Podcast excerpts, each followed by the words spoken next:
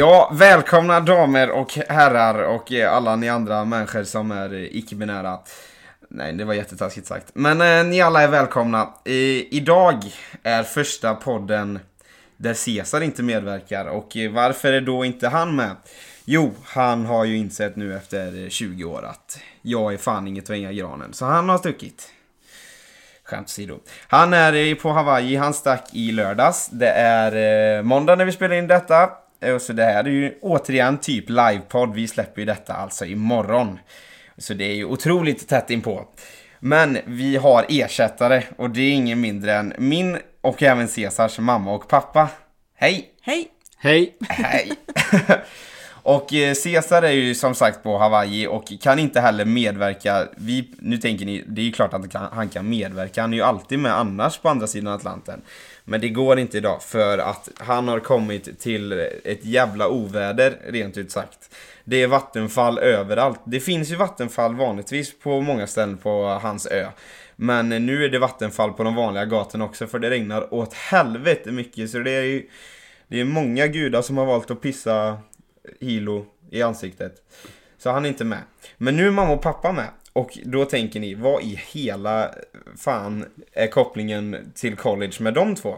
Jo, det är ju så att man får inte glömma att det inte bara är idrottarna och studenterna som det handlar om utan det är också föräldrar som oftast är med på många hörn och eh, stöttar, finansierar eventuellt och hjälper mycket med allt det praktiska. Och då är ju detta avsnittet mer riktat till alla föräldrar till studenter. Hur är det då att sitta i den sitsen när man har sina barn iväg på andra sidan Atlanten och gör detta äventyr? Så det är därför ni två sitter här. Det har ni räknat ut. Ehm, ja, men Cesar åkte ju då, men jag är i alla fall hemma ett tag till. Men jag åker ju på måndag morgon, vilket är om lite mindre än en vecka nu. Och hur känner ni inför det nu när vi båda försvinner återigen? Nu blir det tomt igen här hemma. Ja, Det blir tråkigt. Tråkigt. Det är ingen som pratar lika mycket, det är bara jag som snackar. Inte Inget... lika mycket grejer överallt. Jo, det är bröt överallt. Jag är ju, som ni vet så är ju mitt klädföretag, det är ju de här två människorna som är otroligt involverade, utan de hade aldrig gått ihop sig. Och det ligger grejer överallt, för jag har alla mina grejer här. Men, ehm, ja, det är klart det blir tomt, tråkigt. Men vi finns ju på andra sidan. Men det är Och- typ. Ja, men vi är inte riktigt med fysiskt. Men eh, hur som helst, vi, om vi backar bandet långt tillbaka, hela fem år tillbaka typ. Jag Oj. flyttade ju när jag skulle fylla 16. Då var ju det lite jobbigt för er.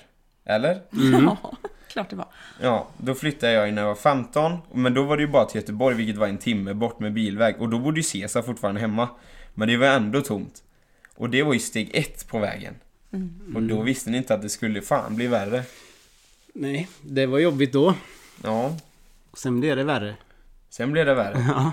Då försvann vi ännu längre bort. Och ehm, då, jag var, flyttade ju lite hejvilt, men jag stannade i Göteborg i alla fall i fyra år. Men Cesar stack ju efter två år. Och då var det ju jag helt plötsligt den närmsta pojken hemma. Och då var ju jag en timme bort och Cesar var ju eh, desto fler. Och en flygresa dessutom. Så då blev det ju jävligt tomt. Men hur kändes det? Det måste ju varit jättekonstigt. Från att vi har varit hemma båda två till att jag sticker och är hemma typ på varje helg. Och sen så är hela huset tomt. Mm. Det gick väldigt fort också. Ja, det gick väldigt fort. Eller ja, två år. Men det känns ju fort. Mm. Men det kändes som det gick väldigt snabbt. Ja. Först att du flyttade och sedan att Cesar flytta. Ja. Men hur tacklar ni det då? Alltså vad, vad tänkte ni? För det är ju det vi pratar ju, ni, jag vet ju att ni tycker det är tomt och tråkigt när vi inte är hemma såklart Men hur, ni måste ju prata mycket sinsemellan Alltså hur löser man den situationen från att hela huset stormar till att det blir lugnt och stilla i båten? Först och främst är det väl att man tänker att ni ska få leva er dröm. Mm. Vi ska stötta er att ni ska få göra det ni vill göra. Jag kan ångra att inte jag har varit ute och rest när jag var ung. Mm. Och då kan jag inte stoppa er från det också. Nej, det är ju väldigt fint att ni sätter oss i första fokus. Ja. Och det är ju faktiskt så att det är ju många som tänker, ja men det är ju klart de gör det, det är ju ens föräldrar. Men det är ju inte alltid en självklarhet. Och det- Nej. Många har ju sagt till oss, hur kan ni låta dem åka så långt bort? Tänk om de aldrig kommer hem igen. Mm. Men det vet man väl inte med någon. Nej, men jag. nu sitter jag här. Ja, ja. Det är väldigt bra. Att du är hemma Ja. lite. Och det var väldigt bra att Cesar kom hem också. Ja. Så nu har vi fått leka lite familj igen. Ja, exakt. Leka mamma och pappa barn. På riktigt. Nej men eh, alltså, för det är ju allt. Man blir ju ifrågasatt. Våran familj är ju lite utanför boxen. Vi är ju kanske inte riktigt som den vanliga, så här, vad man ska göra. Om man ska följa alltså strukturen och normerna och hur man ska göra. Det är liksom varit att ja, ni släpper iväg mig när jag är 15. Och sen så släpper ni iväg Cesar när han, eh, vad var Cesar? 18? 19? 19 var han va? 19. 19 20, nej han hade fyllt 20 Fyllt, han hade Ja fyllt han hade 20. fyllt 20 Till Ja, andra han så sidan gammal. Är han så gammal där? Ja. Nej men då stack ju han När han var 20 och då var det många Men vad fan nu släpper ni iväg båda Det skulle jag aldrig göra Vi skulle aldrig låta det Men det har ju varit allt Det är ju bara en sak av grej som folk har ifrågasatt Alltså det har ju varit allt från himmel och jord Det har ju varit till att alltså att föräldrar i- ifrågasätter Hur kan ni låta era barn äta så mycket? det är ju liksom varit Och det är ju såhär För matkontot har ju fan inte stått på nollan i alla fall det är, Jag käkar ju som en flodhäst typ Och Cesar käkar väl som en Flodhäst han också. Ja, en mindre flodhäst Men det är därför ni har blivit så långa. Ja. Det har vi ju konstaterat många gånger. Ni Ja, har det- fått så himla bra kost. Det är ju inte något som alla ni som lyssnar vet men de personerna sitter, Jag är ju 186 cm lång Och eh, de här två som har skapat mig jämte sitter ju här och är Pappa hur lång är du? 1,74. Ja, och mamma hur lång är du? 1,59,5. Viktigt, och en halv Men då tänker man ju, okej men om man slår det rätt och slätt och är rakt emellan där Då är, det- landar vi ju på typ 167 cm Men det hän- hände ju någonting där Jag fick ju några stylter inbyggt i mig själv Så jag är ju lite längre och det undrar ju folk Hur i hela helvete gick detta till? Om inte brevbäraren Men då är turen att jag är väldigt lik pappa Både i ansiktet och blir skrämmande mycket lika, mer lik i sättet att vara. Otroligt skrämmande. Det är inget dåligt Isak. Nej, jag, vet- jag vet ju det. Jag skulle aldrig, skulle aldrig göra något du inte gör. Nej, men det är vi har jävla roligt. Ja, det Men är roligt. Fan vad många det är som säger dock att helvete vad ni, eran humor när ni två är själva måste vara för jävlig alltså. Den är bra. Den är jävla bra. Nej, men jag är väldigt lik pappa och Cesar är desto likare mamma. Så n- där stryker alla sina tankar om brevbäraren. Jag lovar att det inte är brevbäraren. För han är fan inte lik någon av oss. Och han är fan inte heller lång för den delen. Jag skulle ju faktiskt bli väldigt besviken om det kom fram här nu. Ja, jag med. Fan, jag vill inte ha Det är elakt att säga så om mig ja, det, faktiskt. ja, det är det. Ja, det, är det. det är taskigt. Men nog om... Men du frågade hur vi, hur vi kände inför att släppa iväg er. Ja, Ja. Det är ju, jag tycker det känns att vi får vara med på er resa.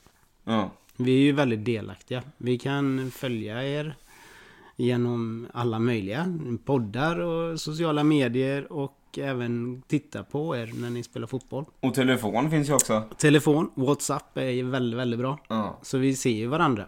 Men det har ju varit ända sedan, alltså länge att det blir ju lite typ För du har ju alltid hejat pappa då har ju, är ju extremt fotbollsintresserad och det är ju typ du som har fått in mig och Cesar på den här galoppbanan Ja, Ihop med många andra ni var väldigt intresserade själva när ni var 5-6 år. ja, Jag var intresserad där och blev skjuten i ansiktet av bollen Det var jävla roligt det Nej men ehm, Då har det ju varit liksom, för du har ju hejat på Blåvitt också Mm, såklart. Ja, ja givetvis. Men så när jag flyttade till Göteborg och Blåvitt, det tyckte ju du var askul. Vilket gör det roligare för mig, för eftersom du var så intresserad så var det ju ingen, det var inget snack. Alltså du har ju åkt.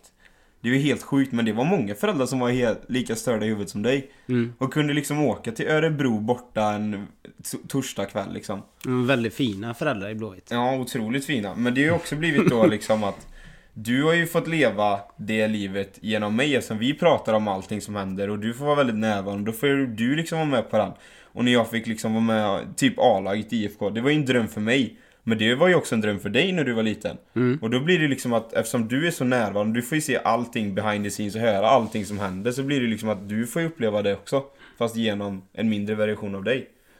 Så det har ju alltid varit så att det blir att ni får hänga med på våran resa.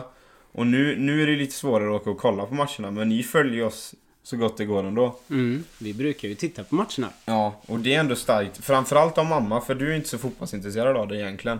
Nej, jag har ju blivit det. Ja, du tv- Med åren. Ja, du har blivit illa tvungen. Men pappa, du är ju skadad eh, för du gillar fotboll så mycket. Så du har ju blivit... Vad är det värsta som har hänt? Alltså för pappa, för alla er som inte förstår hur intresserad han är, så har det ju varit... Nu på hösten när det är liksom, det är ju sex timmars tillskillnad mellan mig eh, och Sverige och mellan mig och Cesar. Jag är ju mitt emellan där. Men det är ju 11 eller 12 timmar beroende på vilken tidszon det är. De har ju inte vintertid mellan Hawaii och Sverige. Så har det, du har ju varit så för dig att du har kollat mig när klockan är på natten. Ja, ni brukar ju spela antingen ett eller två. Ja. Så det har ju varit att du har kollat på mig ett eller två till typ tre, halv fyra. Och sen kollat Cesar. Mm, ja, Cesar har ju börjat där vid 6-7 tiden. Ja, det är perfekt. Då lo- sov man lite. Ja, sen man sover någon timma innan och sen i bästa fall så sover man någon timma emellan matcherna. Fast det är inte så ofta det har varit. Nej, jag körde ju ganska hårt där några veckor i början på era serier. Man insåg att då blir man ju för jävla trött alltså.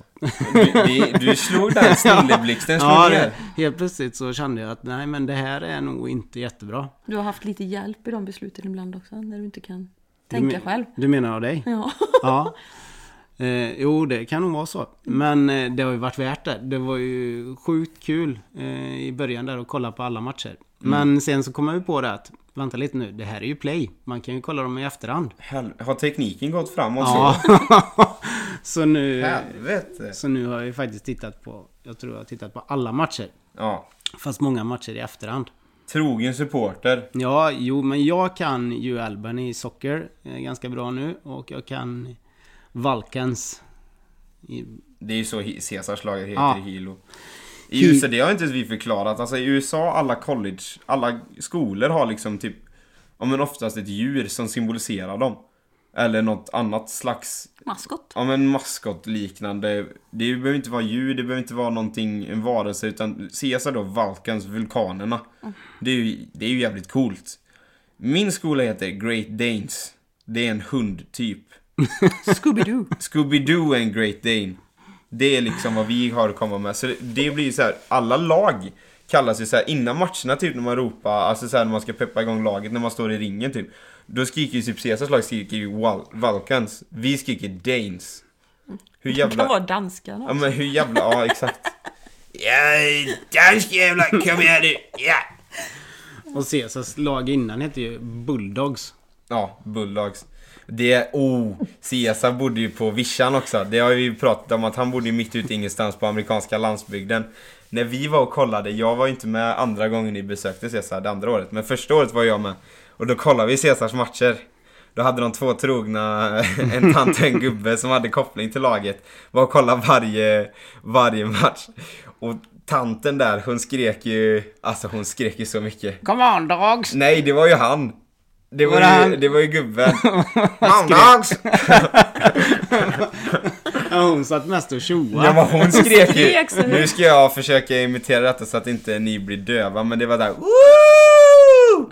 Jättehögt. Ja. Fan vad dålig imitation. Ja, Ja, lite men det vet ingen annan. Nej exakt, ni vet inte hur det lät så ni, det kan vara jättelikt. Men de var ju helt fantastiska de supportrarna. Ja. Dels hejade de väldigt bra och dels hade de fika och snacks och dricka och, Och allt de möjligt. bjöd fan alla spelare på sånt efter matchen. Både bortamatcher och hemmamatcher. Så för- de åkte ju med alla matcher. Och de be- spelarna behöver inte betala någonting för det. Nej. Nej, För nej. vi har ju Och käkat... deras son som var med i laget, Det var väl sonson? Eller barnbarn var det? han fick ju aldrig spela. Men var det deras son? Var det inte barnbarn? Nej, det var... Jag kommer inte ihåg den. Jag vet inte. Jag Det måste varit barnbarn. Annars var ju hon 73 Jag vet inte. Han fick i alla fall inte spela så mycket. Nej. Så det var ju ännu mer fantastiskt att Ja. de följde med hela tiden. För vi har ju mat efter varje match men det går ju ett rullianssystem så alla måste ju betala det liksom. Mm. Eller ja, ni föräldrar tydligen. Hoppas det var gott. Ja, det var om, fint. Om vi vill. Vi har blivit tillfrågade där. Ja, just inte det. tvungen. Nej. Ehm, men om vi hoppar vidare på nästa då. Så är det liksom... Ni tycker ju att det här är en bra resa. Men om man ska liksom bara konkretisera. Vad är det bästa med att jag och Cesar tog chansen att åka till USA? Vad tycker ni är det bästa? Nu, inte gemensamt beslut, utan mamma, du börjar. vad är det bästa med att jag och Cesar är i USA? Om du får säga en sak, vad är det absolut bästa? Det var svårt. Men att ni får göra det ni vill göra. Mm. Och att ni provar. För hade ni inte vågat ta steget så tror jag ni hade ångrat er. Mm, det var Och då kan man exakt inte göra så. någonting åt det. Nej, det var exakt så jag kände. Jag, det var ju som jag berättade, förklarade för någon, i någon podd sen. I något äh, gammalt avsnitt för typ tre avsnitt sen eller något liknande.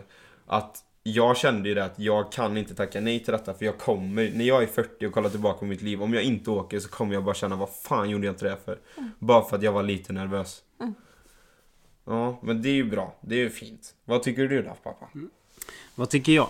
Ja, men det är ganska många saker som är bra. Men jag tror att det nog absolut viktigaste. Det är att ni utvecklas ju som människor. Ni har ju varit väldigt modiga.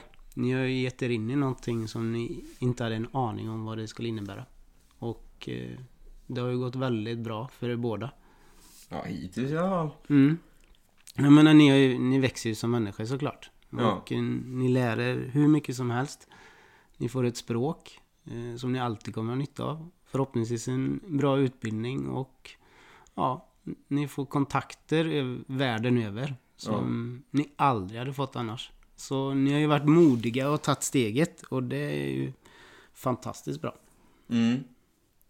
Okej, om vi vänder på steken då. Vad är det sämsta med att vara i USA? Att ni inte är hemma. Att ni är långt bort. Ja, det får vara en sak.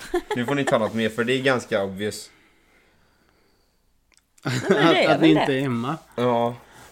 Nej men det Att vi inte kan sämsta träffa är ju... lika ofta. Ja, det sämsta är väl att vi inte har... Vi har inte den vardagen ihop. Att vi, att vi syns varje dag. Liksom Mm. så nära. Men ändå så känns inte det riktigt som att det är sant. Att vi liksom inte syns. För vi ser ju varandra när vi pratar i Ja. Whatsappen. Och vi är ju delaktiga. Så på något vis har vi ju en vardag ihop ändå. Ja. Och det har vi pratat om många gånger, du och jag Isak, ju att det kan vara så att vi pratar mer med varandra. Om vi tänker de åren när du har bott i Varberg och Göteborg. Mm. Då har vi nog kanske pratat mer minuter, timmar per dag än vad du hade gjort om du hade bott hemma. ja. Men det blir ju automatiskt. Vi har ju typ nästan alltid hörts. Ja men i alla fall fem gånger i veckan. På Minst, telefon. Ja. ja, minst. Det är ju liksom en dålig vecka. Och oftast pratat länge. Ja. Men det, det är också sen, alltså vi, våran uppfattning, alltså hela våran familj, om avstånd och tid. Sen med distanssträckor har ju blivit helt, den är ju helt vrickad. För folk liksom tänker så här när man kommer från Ulricehamn, det är jättevanligt att man tänker "Åh, Göteborg, åh, så grämer man sig, ska vi verkligen åka så långt? Och det är ju ändå en bit, det är ju en timme. För oss är det så Kanske här, till och med behöver övernatta. Ja, exakt. Men det är ju så folk resonerar. Ska vi campa på vägen? Ja, fan det är ju rätt långt. Men för oss är det ju så här, jag har ju åkt från Göteborg till Ulricehamn, tillbaka till Göteborg, tillbaka till Ulricehamn på en dag typ. Jag är ju, alltså, våran syn på den sträckan är ju, det är ju en kort distans. Och sen blev det liksom när Cesar flyttade till USA, men då är det inte, ah, fan det är ändå USA, men då blir det rätt långt. Men sen när jag också flyttade till USA, då blev det så här bara, ja men vad fan, det är ju bara New York, har det blivit nu att ni säger. Det är ju bara New York. För Caesar, han bor ju så långt bort härifrån man kan komma. Han har ju insett att lägger han pruttar i Sverige, då måste han fly. Det, Nej, det var jättekonstigt. Men, eh, att han måste fly landet. Nej men Caesar bor ju så långt bort ifrån Sverige man kan bo typ. Och då är våran, det är ju liksom hela världen vi pratar nu. Men då är det liksom så här, för när folk säger så här att det tar typ 35 timmar att flyga till Caesar. Det är ju för, alltså ni tycker ju också det är skitlångt. Alla människor tappar ju hakan och typ kvävs av att bara tänka på tanken. Men för mig är det så här bara, vad fan det är ju lite mer, det är ju typ ett och ett halvt dygn. Det kan man göra mycket saker på flyget på. Alltså jag tycker inte det är så farligt och då är liksom det så långt bort du kan komma i världen. Så liksom, och nu, är folk, alltså våran så här, uppfattning om distans och avstånd, det är ju fan ingenting jämfört med de andra människorna, normala människorna. Men det är väl att det är så, just till Caesar är det så himla långt att det är ju svårt även att prata med honom. Men, Men hur, det är ju sex timmar, det, det är ju inte så svårt. Nej, hitta men en- hur dålig är Caesar på att höra av sig på en skala 1 till 73? Nej, men inte, 1 till inte 10 så då. dåligt. Men det har ju blivit, vi pratar ju mindre ofta nu när han bor där än när han bodde i... Ja, men nu, Kentucky. nu har han ju, när han har kväll så är det ju morgon här. Ja. Och då är det ju fullt upp på morgonen. Ja men Och- antingen ska vi iväg på morgonen eller så ska han iväg. Ja, så det är svårt och sen att få när vi känner att nu funkar det, då, då är det tvärtom. Liksom. Nej men precis, och alltså Caesars fall är ju helt annorlunda. Det blir ju så med tidsskillnaden och den är ju jättestort problem. Men för min del, för mitt schema ligger ju jäkligt annorlunda kontra Caesars. För han har ju mer som en vanlig skola i Sverige. Typ att han börjar lektionerna klockan åtta och sen går han typ till fyra. Och sen så är det slut där. Och han har ju träning innan skolan. Men för mig är det ju, bara för jag går på sån stor skola, så går, finns det lektioner från liksom halv sju på morgonen till halv elva på kvällen. Och då är alltså spannet däremellan är ju oftast väldigt brett när man har lektioner. Så jag har ju oftast luckor mitt på dagen. Så när klockan är liksom, när klockan är 12 för mig, så jag, då har jag tränat och jag är hemma och har ett kanske två timmars break innan jag har min första lektion. Då är ju liksom, då är ni slutat jobbet. Och då funkar det oftast jättebra att jag ringer. Och sen anledningen till att vi, vi kan ju prata jätteofta. Men det är ju också bara för ni hjälper ju mig så sjukt mycket med företaget. När det gäller ordrar och beslut och liknande. Så ja, vi pratar ju, vi är ju tvungna till att prata mycket. Även om ni inte vill det någon viss dag så ringer jag ändå och stör. Du får ringa hur mycket du vill. Ja, det ska vi komma ihåg i åtanke. Ja. Nej, men, eh, nej, men så det funkar ju ändå. Och då får man ändå tänka, Caesar är så långt bort man kan komma i världen. Och det funkar ändå bra. Det funkar jättebra. Ja, Det handlar ju lite om hur man vill ha det också. Ja. Vi försöker ju att eh, få till att vi kan snacka. Ja, Och att vi har kontakt. Sen gör det mycket också att man kan se varandra när man pratar. Tror jag att hade man inte kunnat det så hade det varit jobbigare. Mm. Men nu liksom, det känns nästan ingen skillnad om du är i Göteborg eller om du är i Albany. nej, det är ju fortfarande telefon liksom. Ja. Och, och så ser man varandra. Mm. Då ser jag ju hur du mår. Mm. Jag kanske inte kan höra det bara på din röst men jag kan ju se om det är någonting om jag Ja. ser dig på bild. Men om vi skulle, för det här är ju också inte bara liksom Liksom hur våran situation är utan det är också kanske så här hur andra föräldrar som Det är ju inte säkert att man har föräldrar för det är ju inte så många ändå som åker till college. Det är inte direkt så att det finns i varje Typ en var fjärde familj som åker till college. Det är inte så vanligt men det är ju fortfarande många. Men det är inte alla som har någon att diskutera detta med och då kan det ju vara Alltså föräldrar som lyssnar på detta eller Att de har sin student kanske som lyssnar på detta som kan tipsa sina föräldrar. Då kan ju de få höra liksom hur någon annan förälder har, alltså i er två, i ert fall.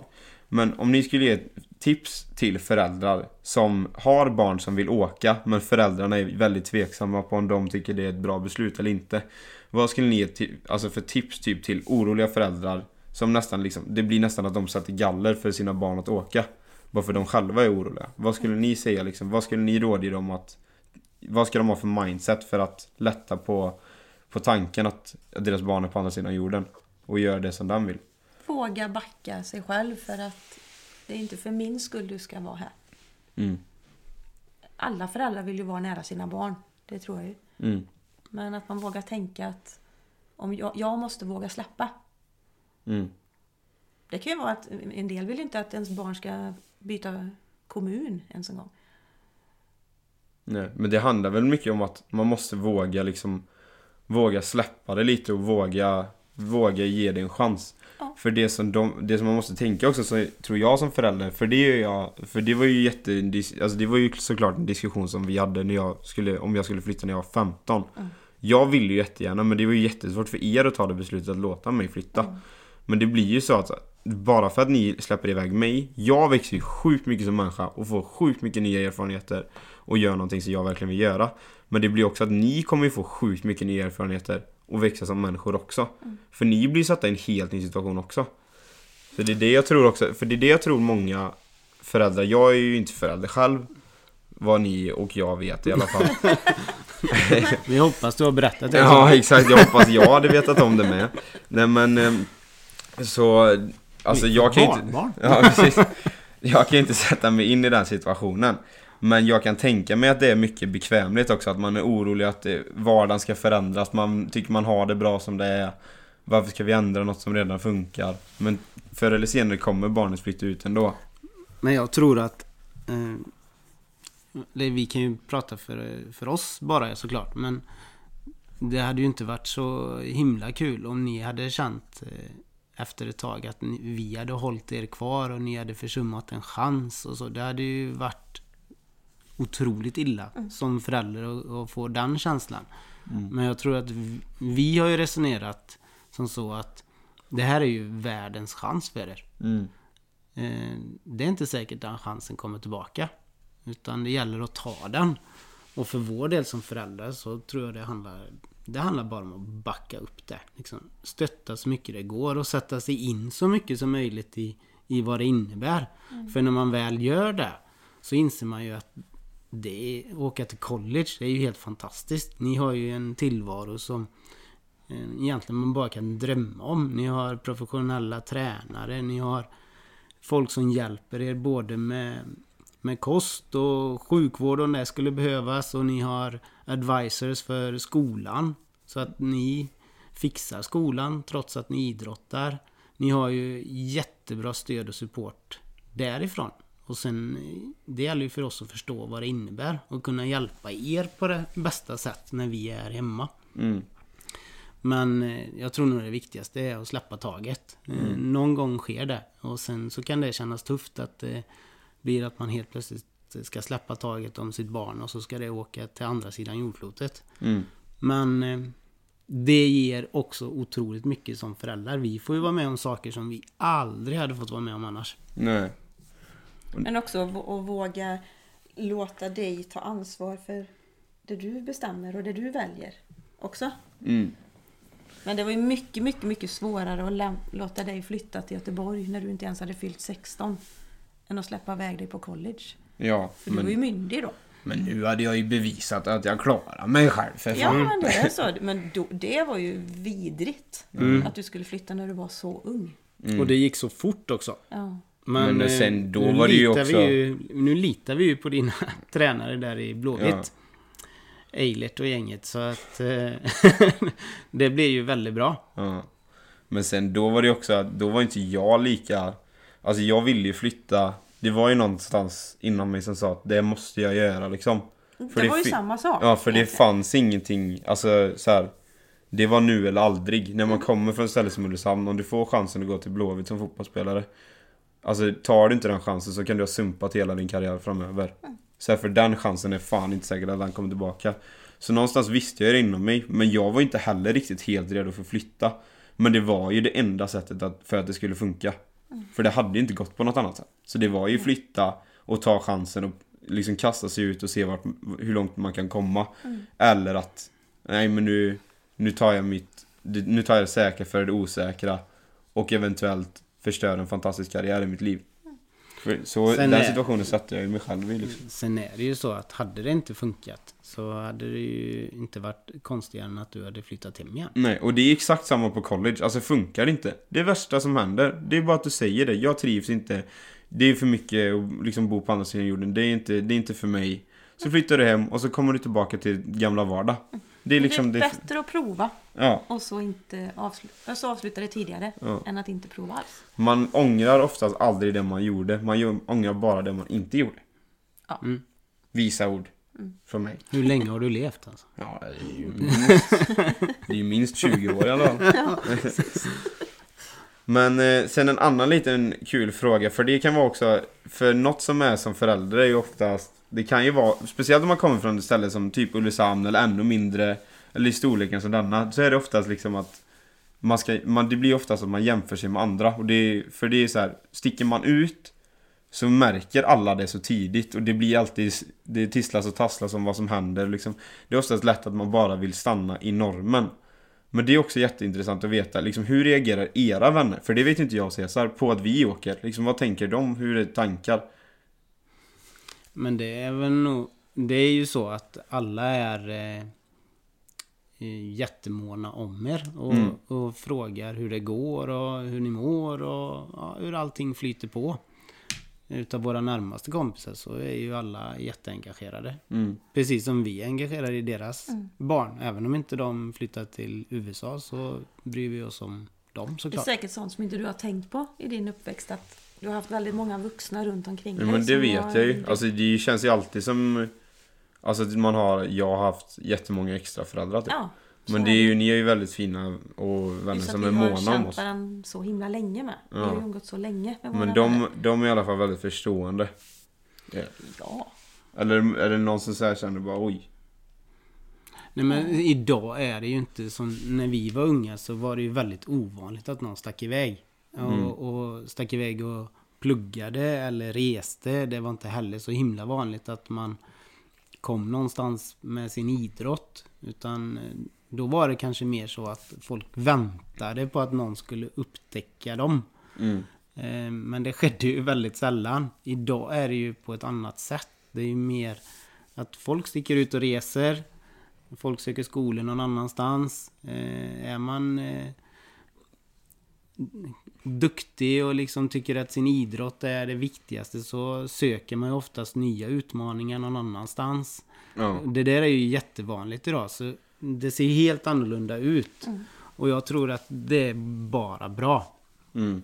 För eh, tittar vi på de som håller på med fotboll här i Ulricehamn så är ju alla precis på samma sätt. De är ju jättenyfikna, undrar hur det går och någon gång så hoppas de säkert att ni kommer tillbaka Mm. och spelar här. Men det vill de säkert inte att ni gör än utan nu är ni ju iväg någon annanstans. Så jag tror att där finns också säkert en stolthet över att det finns många fotbollsspelare som är iväg och spelar någon annanstans Mm. och tar chansen. Så nej, men jag skulle säga att det är de allra, allra flesta är ju jättemåna om er och positiva till att ni är iväg. Mm. De som inte tycker det, det hör vi nog inte. Nej, det är nog så. Men sen är det också, det är ju svårt också alltså, att jämföra förr i tiden och nu. För nu är det ju så himla enkelt. Det är ju bara telefonsamtal bort så är man ju där. Innan så var det ju liksom vykort, då var det lite svårare. Då är det så jävla stor Eller skillnad. Ringa på en dålig linje. Ja, men då var det ju så jävla sig. svårt att liksom Då var det ju antingen är du här hela tiden Eller så är du aldrig där Mm. Nu är det ju mer så här, man kan vara där halvt typ. Sen tror jag också att, just som vi sa innan där, att du växer som människa för att du har, har valt detta. Mm. Men det, det gör man ju även om man väljer att bara att man flyttar till en annan stad och Ja. pluggar. Men vi har ju många kompisars barn som bor i städer här i Sverige. Och de gör ju sin resa. De växer ju som människor också. det spelar ingen roll om du bor i Jönköping eller om du bor i Umeå eller vart Men bor. jag flyttade ju bara till Göteborg och bara det växte jag jättemycket Ja. som människa. Sen flyttade jag ju till Varberg, vilket är typ ett stenkast om man jämför det jag har flyttat nu. Och det växte jag också jättemycket som människa. Ja. Det är ju nya erfarenheter överallt, så är det ju.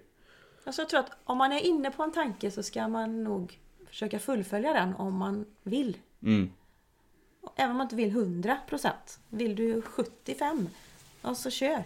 Mm. Testa bara. Jag brukar tänka så, för jag har ju tagit många sådana här beslut i mitt otroligt långa liv. Som liksom är så här. Det sticker ut, det undrar vad folk kommer tycka och tänka om att jag gör det här. Hur fan reagerar folk? Vad kommer folk tänka? Är det här rätt? Kommer jag, jag, bryt, jag bryter mot normen? Är det tillåtet? Alltså jättemycket sånt. Men jag tänker alltid så här. Okej, men vad förlorar jag på att göra det? Och vad vinner jag? Och så försöker jag se det från ett outsider-perspektiv, typ att liksom Okej, men när jag är När jag är 40 år Om jag kollar tillbaka på detta, hade jag ångrat mig att jag inte gjorde det? Ja, då gör jag det Och så känner jag bara så här, nej Är jag tveksam? Bara, nej Okej, men vad skulle hända om jag inte gör det? Ja, okej, det skulle inte hända ett jävla skit Vad händer om jag gör det? Ja, det skulle hända hur mycket som helst Ja, men då gör jag det Och skulle man det vara vet ju aldrig Nej. Ja, hur man skulle känna. Men man får ju göra Mm. det man tror Ja, och nu är det ju inte så direkt att allting jag har gjort blir bra. Det är ju många dåliga beslut med. Men det är sånt man lär sig på. Man ska, det är mesta skolan man kan gå i, göra misslyckanden. Okej, nästa fråga. Nu har vi ju, vi är ändå ute på, eller ute på, vi är ju på upptakt, vad heter det? Slutspurten? upptakt, vi är på upptaktsträff. Nu är vi klara med introt här, nu ska vi... Nej men eh, nu är vi på slutspurten här, det är bara tre grejer kvar tänker jag. Men eh, ja, som alla föräldrars situation är ju så blir det ju såklart att man saknar sina barn när de är på andra sidan jorden. Men hur försöker... Saknar man inte sina föräldrar då? Jo. Ja, ja, ja. Men nu är det fokus på er. Men nu är frågan då, för att kanske göra tips för andra föräldrar och sen lite bara visa hur ni känner också. Hur försöker ni peppa er själva när ni saknar oss? Alltså vad försöker ni tänka liksom för att lätta upp era sinnen? Först och främst pratar vi väldigt mycket med varandra. Du och jag. Ja. Du ser chockad ut. Ja. Gör vi? Nej men vi pratar ju jättemycket just att man måste ju... Ja man måste prata med varandra om det. Ja. ibland är det ju jobbigt. Men jag är ändå förvånad över att det har gått så bra som det har gjort. Jag Ja. trodde att det skulle vara mycket, mycket värre. Mm. Men det är tack vare att vi facetimar tror jag. Mm. Men det, det känns som vi är ju en del i er vardag eh, på något sätt eh, ändå. Eh, Så det hjälper ju till väldigt mycket. Och sen är det ju lite så att vi vet ju när ni ska komma hem. Ja. Och nu vet vi också att vi ska åka och hälsa på dig. Mm. Så det känns ju superbra. För då är det inte så himla långt bort. Och sen när vi har varit där så är det inte jättelång tid innan du kommer hem. Då är det ju knäpp en gång med fingrarna så står det. Mm, så det är ju superskönt. Cesar däremot eh, vet vi ju inte riktigt om... Om... Eh, om. Om får vi väl hoppas. Vi hoppas ju att han kommer hem.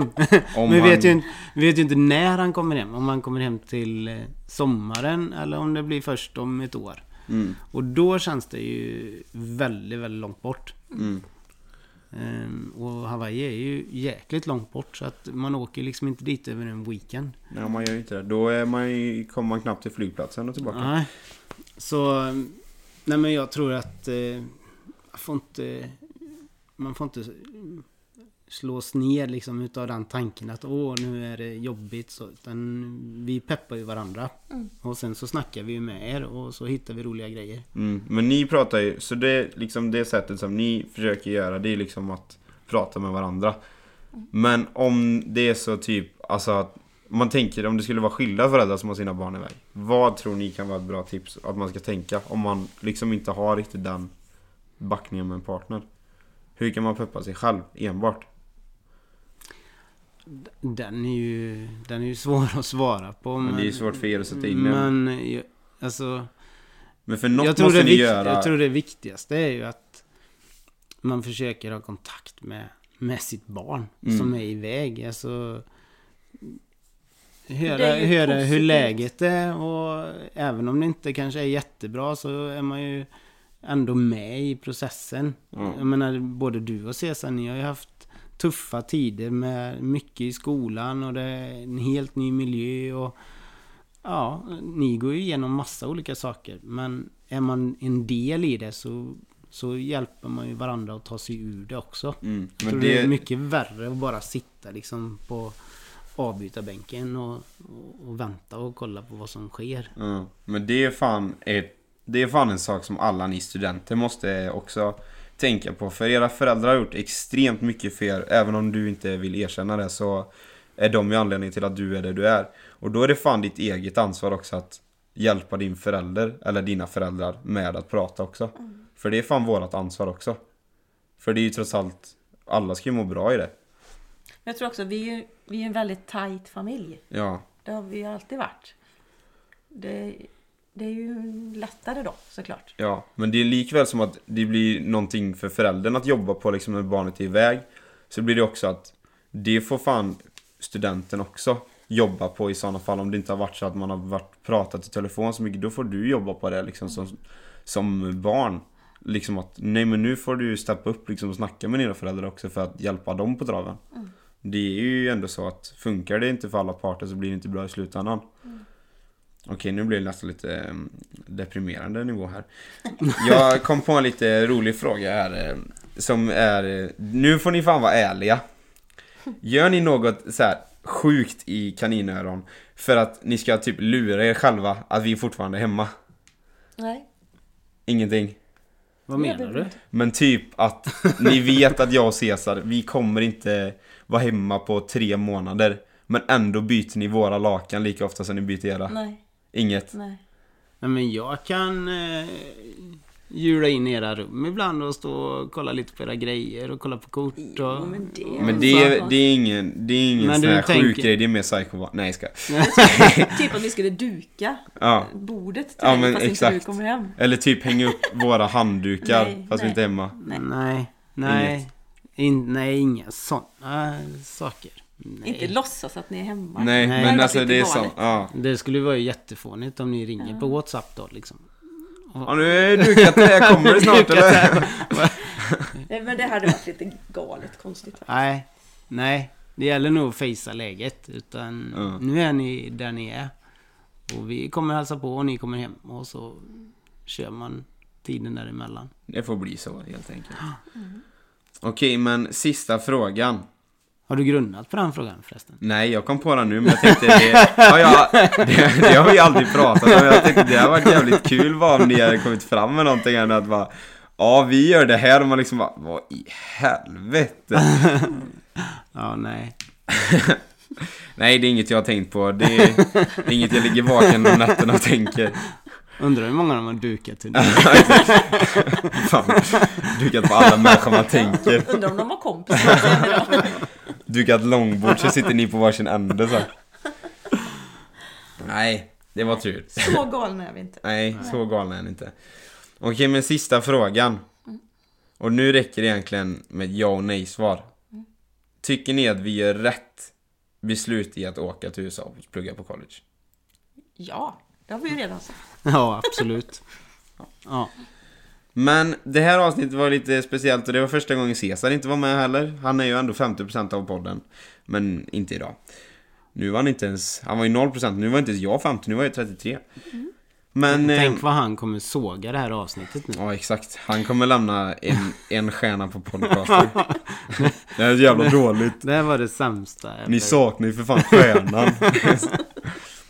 Nej, men det var lite annorlunda avsnitt och första vi gör på detta sättet. Men jag hoppas att det var ändå intressant både för elever, studenter och att det, man kan lära sig någonting. Och om du nu är elev eller student så får du gärna tipsa dina föräldrar om att lyssna på detta.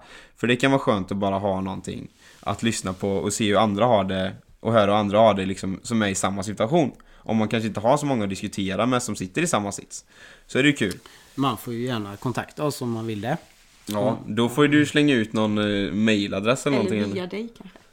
Skicka, okej, är du förälder så skickar du till collegelivet.gmail.com och skriver att du vill ha kontakt med Du får gärna säga specifikt vilken förälder så löser vi det. Eller bara, jag vill gärna bara skicka ett mail eller någonting till dem. Så bara skicka det så får du mailadressen av oss. Av mig och Cesar då. Men eh, har du fråga till nästa veckas collegefråga så skickar du till collegelivet.gmail.com eller Instagram DM at collegelivetpodd och så följer du at collegelivetpodd på Instagram för billig uppdatering. Nästa vecka så är det avsnitt 23. Fan, vi har hållit på länge. Får, får man ställa en fråga till dig här nu då? Ja, Det här, jag känner ju att den här frågan är väldigt bra. ja. Hur tycker du det har har varit hemma? Nu? Ja, Mm, bra fråga. Jag tycker det har varit jätteskönt. Det är två helt skilda världar, speciellt när man är svensk. Typ nu sitter vi i soffan på övervåningen i huset, som bara våran familj bor i.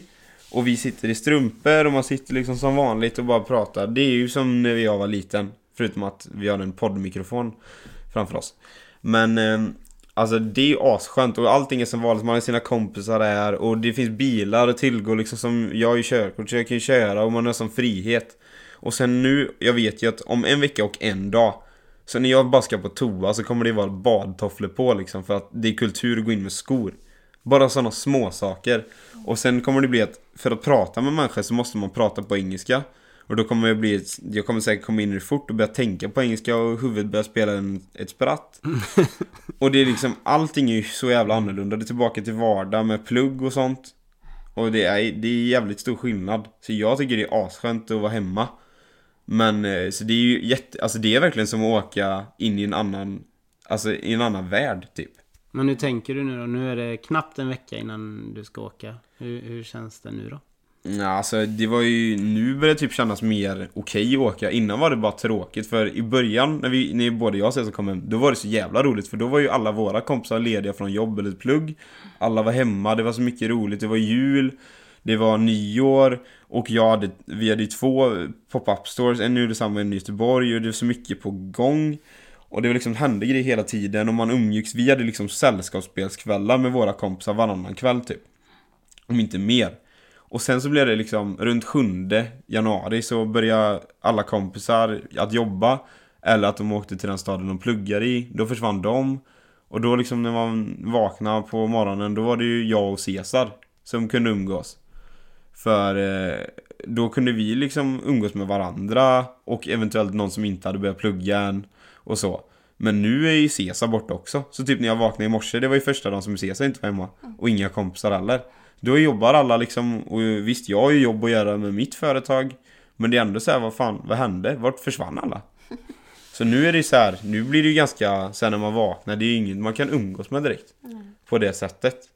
Jag kan ju jobba alltid men det är ju fortfarande tråkigt att vara ensam så när man jobbar. Så nu är det ju så här en vecka För ni jobbar ju liksom Alla mina kompisar jobbar eller pluggar Så det är ju liksom, man kan ju träffas på kvällarna och sådär men Det är ju fortfarande ändå, det blir ensam på dagarna Så nu börjar det kännas mer okej att åka tillbaka och vardag liksom när det händer mer Men det har varit jätteskönt att komma hem Mm.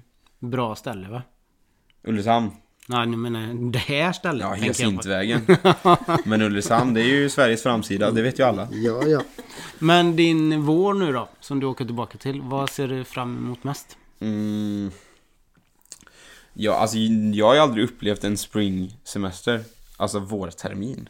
För det är ju helt annat mot en hösttermin. Man har ju har ju inte fotbollssäsong, så vi har ju typ tre träningsmatcher på hela våren vad jag vet. Och sen har vi, sen tränar vi ju som vanligt, liksom- eller vi tränar inte som vanligt, men vi tränar ju. Och sen är det ju ledigt på helgerna, så jag vet inte hur det kommer se ut. Men jag tror att det kommer bli mer resetid i New York City över dagen. Eller så här över helgen. Så det kommer säkert bli mer sånt och äventyr. Så jag är mest såhär, jag går in på ett nytt blankt papper typ. Mm. Och liksom vet inte riktigt vad jag ska förvänta mig. Öppen för förslag. Men ehm, Men du känner det ska bli kul? ja, absolut. Men nu kommer det också, jag kommer ha mycket mer plugg än vad jag hade tidigare också. Mm. Så det kommer ju... Jag går in med knogjärnen redo för skolböckerna. Nej, det gör jag inte. Men kanske för lärarna som är taskiga. Nej, men... ehm, Men ni är ju ett skönt gäng i laget. Ja, ja, ja, ja, ja. Och nu kommer det ju vara nya människor också som börjar. Bara amerikaner också som börjar på våren, men Mm. I fotbollslaget? ja. Jaha. För det, det lämnar ju seniors på så, men det är ju vanligt för amerikaner att de börjar på på high, eh, universities och liksom så efter high school, Mm. på college då. Så jag vet att det kommer vara några nya i alla fall. Så det blir kul att träffa dem. Mm. Eh, nej men var det någon mer fråga ni hade? Det finns ju säkert många frågor men eh, de kanske vi kan ta en annan gång. De kan vi ta en annan gång för nu har vi ändå hållit på i tre kvart. Men eh, ja, jag drog väl typ hela avslutningen. Nästa podd så är jag eh, eventuellt, nu ska jag inte lova för mycket. Jag kan inte lova att jag är i USA då. Vi får se vart jag befinner mig. Får vi sparken nu eller? Det kan bli att ni får hoppa in igen. Vi vet ju inte hur Caesar har det med hans eh, floder och Det regnöversvämningar blir och... bara jag och Kalle nästa gång. Ja, oväntad. Det är en riktig överraskning. Ja, den, den som lever får se. Men o, hur som helst så kommer ett avsnitt av College-livet podd ut nästa tisdag. Vem som håller i den, det får du se. Ja, tack för att ni har lyssnat, så får ni ha det så bra. Hej då! Hej då!